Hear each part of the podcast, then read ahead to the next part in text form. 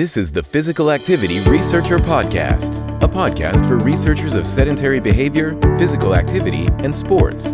Join for a relaxed dialogue about research design, practicalities, and, well, anything related to research.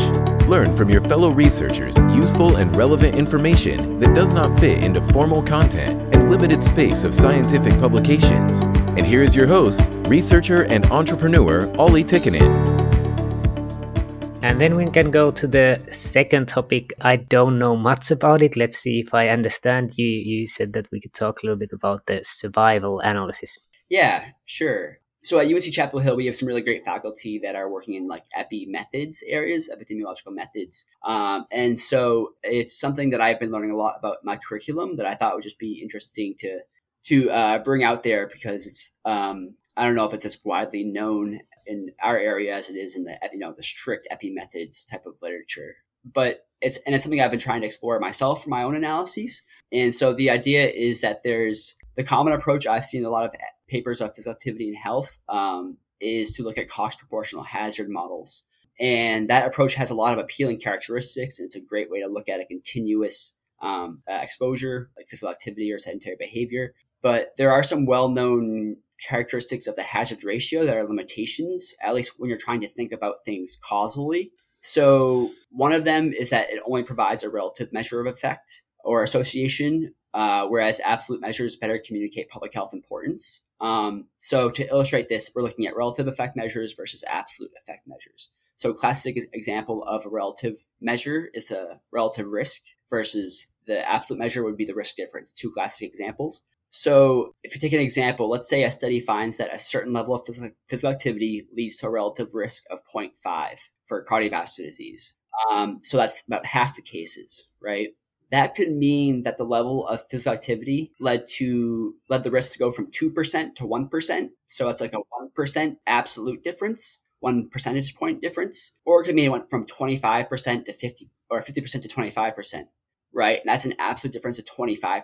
So that's kind of getting at the idea that like absolute measures help to better communicate public health importance, whereas relative measures, you know, they're not as beneficial in that respect. And then there's also, again, talking about the hazard ratio. The hazard ratio actually has a built in selection bias. Um, and there's a really great paper on this by uh, Hernan from 2010 called The Hazards of Hazard Ratios. Um, so I won't go into too deeply, but essentially, when you look at the hazard ratio at a given point in time, uh, you're looking only at those who have not had your event yet, so have not had cardiovascular disease at that point in time. Um, so you're just selecting a subset of the sample um, that may not be exchangeable with the other. If you imagine you're doing this in groups, the other group that you're looking at, um, even if you adjust for baseline factors. So there's a built-in selection bias of the hazard ratio. Again, I recommend Hernan 2010 that paper for more details on that. And how widely is this used? Yeah, so it's it is what I am most familiar with.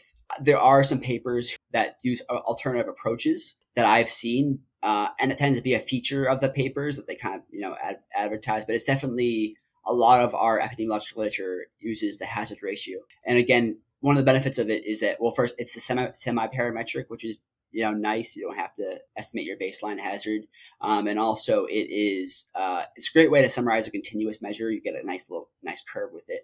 But there are some alternative approaches that have that can a don't have a built-in selection bias, and also they uh, can give you absolute measures like a risk difference. I guess I can I can talk about those a little bit. Um, yeah, please. Again, this is not my area. I'm just you know studying epi right now. If but there's a really great uh, free e-textbook on it by uh, Hernan and Robins, um, who are great, very familiar with this area. Robins has been publishing on this stuff and kind of developed a lot of these methods, and Hernan's also been helping with that and also trying to explain what Robins is talking about because Robins' papers are very complicated. But there's a really great book on it called Causal Inference What If by Hernan and Robins. And I can send you the link. I don't know if you want to link it in your show notes or whatever. Um, but it's a free textbook. It has a lot of it has R code, SAS code, and Stata code with it as well um, for all the methods that are discussed. Um, but there is for survival analysis, there is basically three methods they talk about. Um, so this inverse probability weighting of marginal structural models, G estimation of structural nested models, and the parametric, parametric G formula. I know they all sound kind of complicated, but again, the code's pretty straightforward, and this R package is built around these. And the parametric G formula, I'll talk a little bit more because it's actually simpler than you might think.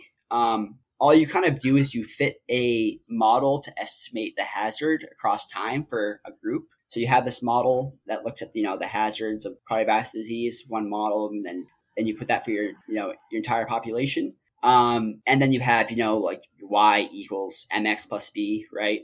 And then you can just plug in whatever you want for like the uh, the x, right? So and then that's going to give you so for example, if you take say it steps per day, right? So the hazard of cardiovascular disease equals is a function of um, steps per day, right? You just plug in whatever you want for that term for steps for steps per day. Let's say ten thousand, and then you get a hazard for that, and then you can just integrate, you know, multiply that across time that hazard, and you'll get a risk, right?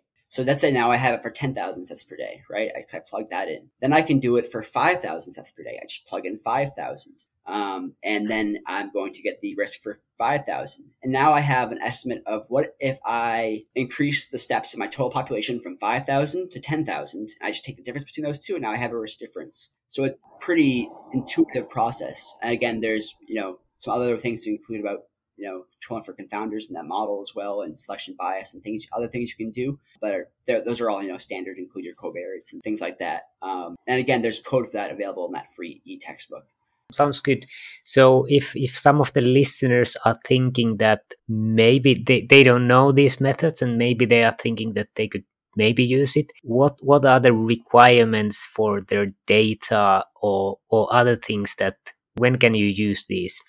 So, for, first of all, I, I want to say that uh, these are sometimes talked about as like causal inference methods, and people are very hesitant about talking about causal inference when you're doing observational studies. But in reality, we're kind of, and this might be a hot take, but we're always doing causal inference when we're doing these these studies. That's why we're looking at the effective selectivity in health. It's not because we're interested in association. We're in, introduce, interested in a causal effect. We just know there could be a lot of factors that could make, lead to bias right? No, we acknowledge that, but we're still trying to do this.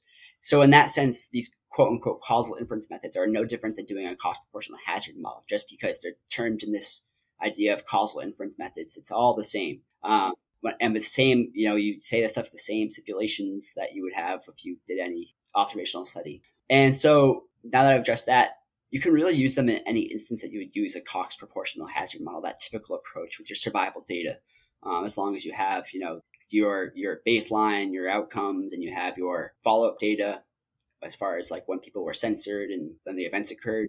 Um, and these approaches are very flexible too. You can also uh, you can adjust for if you have like repeated measures of covariates, you can adjust for those. Um, so you can you know include for covariates at multiple points in time. You can also include like multiple measures of physical activity. So in that sense, they're very flexible in the ways you can include these additional things like multiple measures. Um, so yeah, and they will also another appealing approach is they give you very uh, they're very again very flexible um, and they allow you to estimate effects of hypothetical interventions not hypothetical interventions that any cause like you don't have to worry about confounding and stuff like that again all those stipulations still apply but again like i illustrated the hypothetical intervention of increasing steps by 5000 for each person right or everybody going from 5000 to 10000 or everybody increasing their baseline by you know 2000 so things like that, or you can, you know, increase in certain pop. Say I want 15% of my population to increase their steps, right? By 2000 and then 10% of them, you know, decrease them by 33%, right? All these different approaches you might want to possibly look at where there's this hypothetical intervention that does this thing in your population. You can kind of incorporate that into this very flexible type of way of modeling. Yeah, sounds interesting. So, what is the stage of your PhD? When do you see it, see finishing your PhD, and what what are the plans for for the future? Yeah, so I probably have at least two years left, um, and so I'm working on getting together some of my. Um, we have this thing, an inter- interdepartmental review here at UNC, so I'm working on that, and I have an outline of my dissertation ready and I'm kind of you know working through that, deciding what I want to incorporate, what one of these types of survival analysis methods I want to incorporate. I'm kind of looking at that stuff now, um, and I've already you know worked on all my code for making all these metrics, which as you can see from my presentation. Um, so you know I'm kind of parsing out my dissertation. I already have a good idea about that, um, and from there I am I'm not quite sure. Uh, not sure if I, I know my parents might listen to this, but I may or may not want to stay in North Carolina. Um, but I'm also, you know, probably looking for doing research somewhere else. I think I want to stay in the academic area uh, and do some more research. Yeah, and I, I have to say that when you when you sent me an email of the the files for this this podcast, you were the the best prepared podcast guest. So I, I need to say that you are very well organized with all the pictures in a zip file and everything perfectly perfectly named. So I, I give you credit. So if, if when he's finishing his PhD and he's looking for a job, I, I give my, my recommendation for you. And is is your group looking for any any collaboration? Is there anything you want to want to promote here? Um, I don't think there's anything necessarily I want to promote. Um, I'll promote ProPass. I think go check out ProPass. They have a lot. They're doing a lot of great work over there. Um, I think Olli had a podcast on on here uh, from maybe a month or so ago um, about them. They're doing some really great work. Yeah, perfect. This was very interesting discussions uh, about two two different themes. Thank you for taking the time for this this podcast. Yeah, thank you for having me. Again, I appreciate all the work you're doing. Thanks for joining us this week on Physical Activity Researcher Podcast. If you like the show, make sure you never miss an episode by subscribing or following the show on Twitter.